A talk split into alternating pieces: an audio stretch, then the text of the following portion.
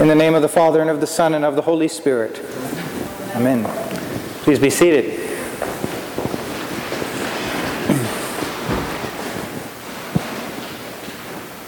There is certainly quite a lot going on in today's gospel passage as we have the account of the entire passion narrative of Jesus.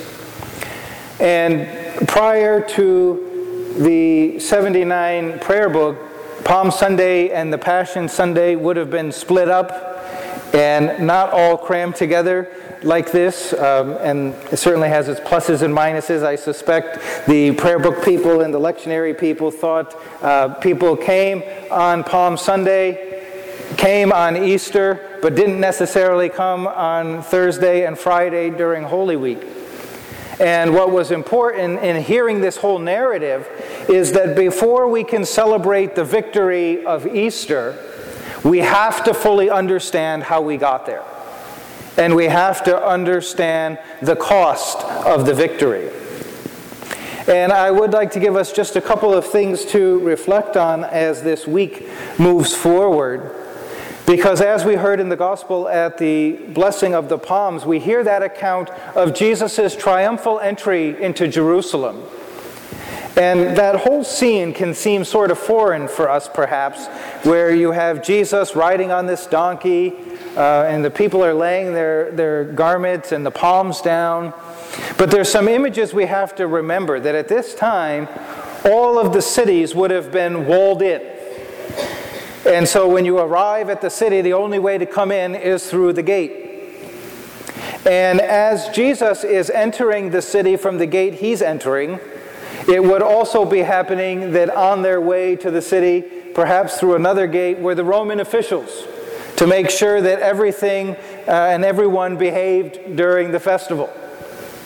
And Jesus comes through the gate and what we see is essentially the equivalent of a victory parade that many of us have been to or seen before.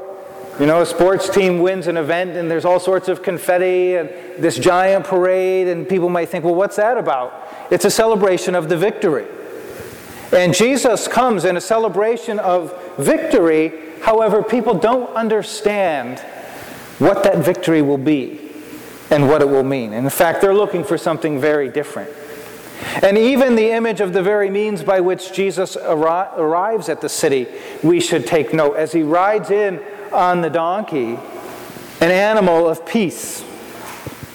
For he could have come on a giant war horse riding into the city, but nothing in this entire week happened by accident.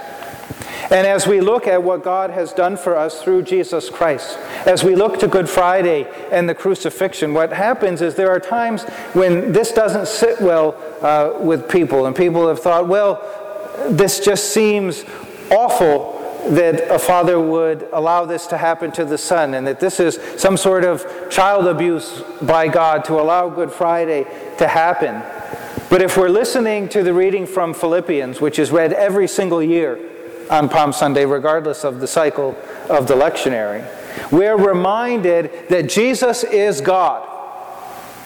And Jesus freely came and freely emptied himself and freely gave himself for you and for me.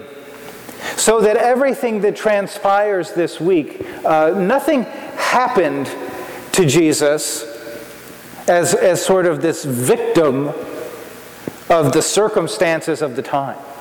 But every step of this week, Jesus knew what he was doing, and Jesus gave of himself freely.